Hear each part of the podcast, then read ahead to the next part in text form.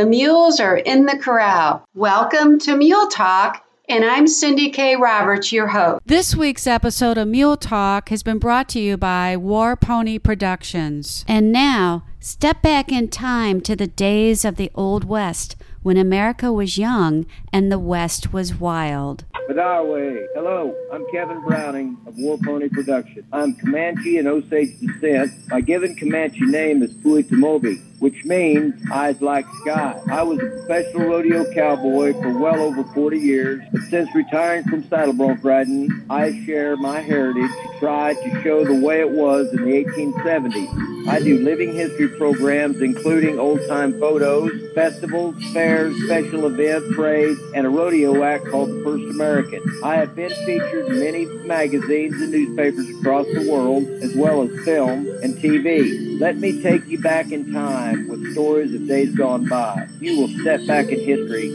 and in time with me. Let us be part of your next corporate event or party. Our presentations are authentic, including our teepee, our prop, authentic Mustang Indian ponies, and our full-blood Timberwolf little brother. Contact me, Kevin Browning, Eyes Like Sky, for your next event at www.thewarpony.com. Buddha, thank you. Okay, we are in Socorro, New Mexico, and I'm traveling with a group of horse and mule riders. They have done this for several years. They go to the Gila Mountain Wilderness area. There's no Wi Fi, no electric, no water, no hospital, just wolves, elk, and all the wonderful scenery. So, the coordinator of this group is Stacy Smith.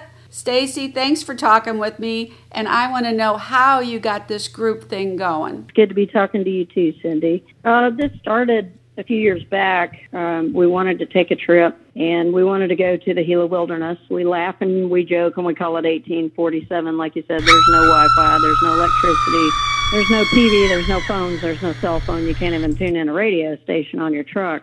And we've learned a lot over the years, uh, hence how Wagons West got started up.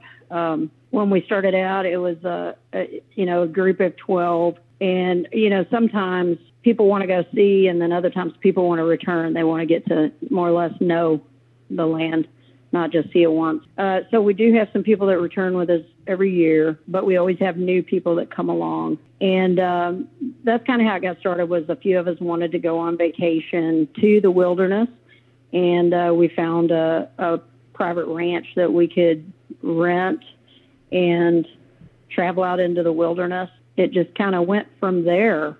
And now we go every year and we either, you know, the return people that come back and the new people that come in. It's, I always tell people it, it doesn't seem like you could be a family with people that you don't really know, but the process is very long. You know, we start out late in the year, October, November. We're already putting groups together now for next year, uh, but we um, solidify those dates of travel in the fall uh, we put these people into groups where they get to know each other. They, you know, they spend six to eight months pretty much together in an online group before they ever take off traveling. So they start out as friends and through the process over a year, you know, six to eight months and then actually traveling. Uh, by the time we get to what we have a group meeting, uh, we call it a group meeting, a travel group meeting, about a month before whatever date it is that we're going to leave. By the time these people get to that travel group meeting, they know each other well enough that it's like, you know, they're they're pretty good friends. Most of them have already become friends on Facebook, things like that, social media. Uh, but when they get to the travel group meeting, it's an opportunity for them to more or less, you know, put a, a, a name, a face with the name that they've known all that time. So when they finally do take off traveling together, what starts out as a caravan or a convoy of you know seven, eight, nine trucks and trailers uh, ends up being a very close knit group. You know, you are going to a wilderness area. You have to depend on each other, and uh, by the time you leave, you're like family.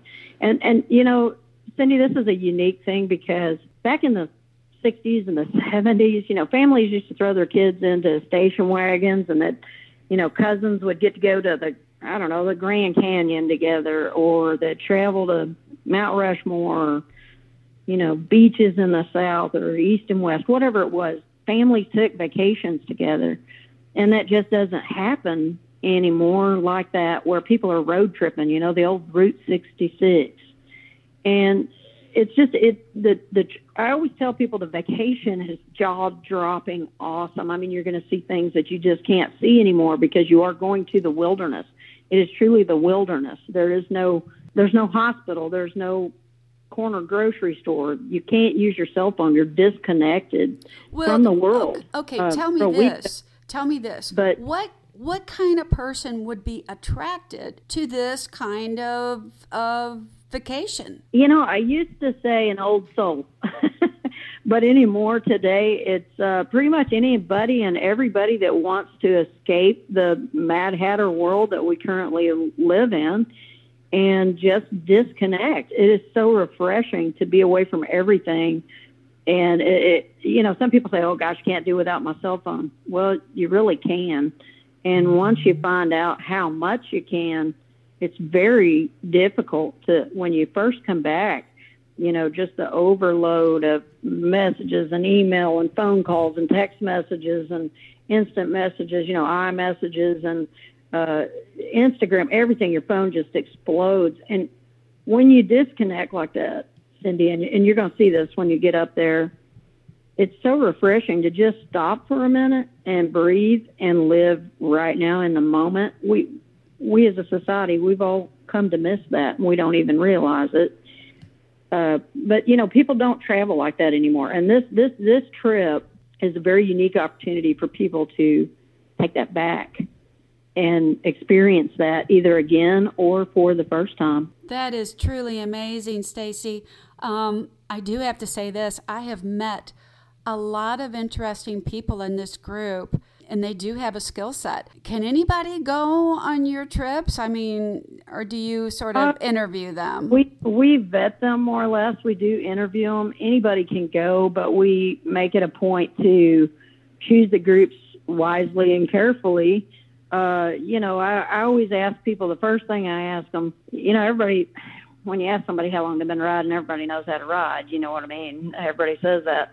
Uh, but in really, really in reality, you know, have you been? Did you just start five years ago, or have you been riding all your life? What discipline do you ride? And then one of the most important and funny things to me that they always giggle when I say it is I ask them the question, you know, uh, do you want to go there and sightsee and take some breathtaking, beautiful photos that you will frame and hang on your wall because they're that amazing, or you know, and get to take in the views and and travel each day uh, into the wilderness and see things that you can't see down here and come back all intact?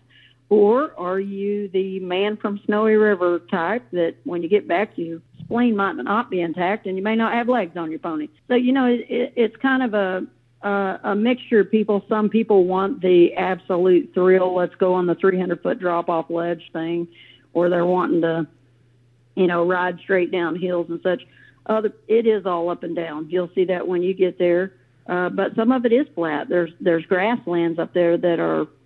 It's almost impossible to describe with words. But I, when people ask me about it, I say it's like standing in the middle of the world with everything around you, and the grass flows like the ocean rolling across. You cannot imagine in your mind until you see it what is there just waiting for you. I'm I'm excited. I can't wait to get to the mountain. And these people that we're riding with are descendants of Wild West characters. I mean, true life Wild West uh, people like oh, Charles this, Goodnight. This, I mean, we're yeah, riding this, with with with a, yeah. with a descendant from Charles Goodnight and and some others. Yeah. Who are the rest of these people?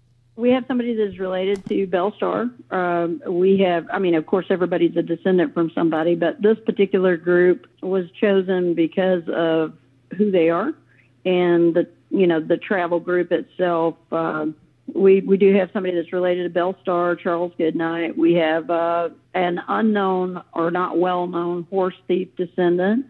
Uh, people related to the Smith gang from Arizona well, you yourself, you're going with us, and your your was it your grandfather or your great grandfather that was my grandfather. Your grandfather.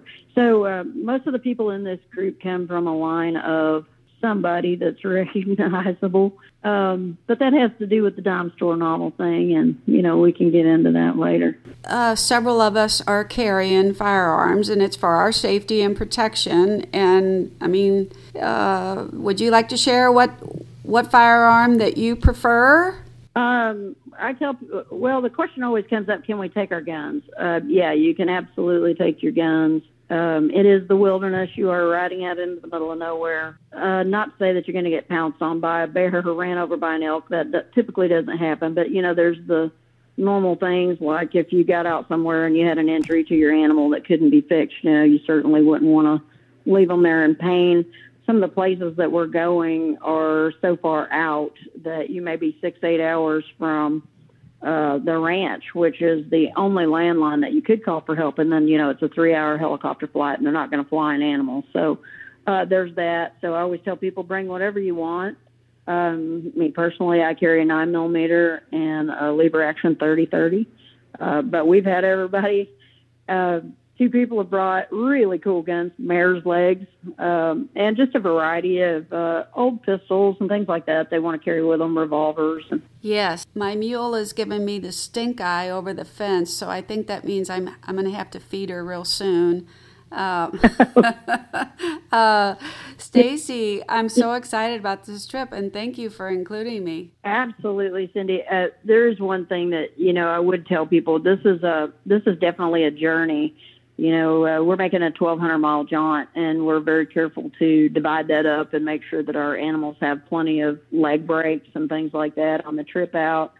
Um, we do, you know, make all of the horse hotel arrangements and everything for people uh, to ensure that the, you know, just the safety of the animal and trying to keep them comfortable and, you know, not having animals colic and tying up and things like that, as well as the people you know, uh, one thing that we do that's kind of unique is we have a radio in every truck. Uh, does that mean you have to have one to go? No. Uh, we have big radios that are in some of our travel trucks, and we pass out handhelds, which also is is kind of a unique experience in itself because all of the trucks have communication with each other, even when we get to places that don't have cell phone service. So it makes it really easy to get in and out of places. But definitely, um, the trip itself is probably just as much fun as the vacation when you get there. Thanks for the interview, and uh, we'll be doing more of these live podcasts when we get to the mountain. Thanks again, Stacy. You're welcome. Thank you, Cindy. If you'd like to be a guest on the show or a sponsor, send me an email, Cindy, C I N D Y, at everycowgirlsdream.com. Gotta go. My mule is looking for me.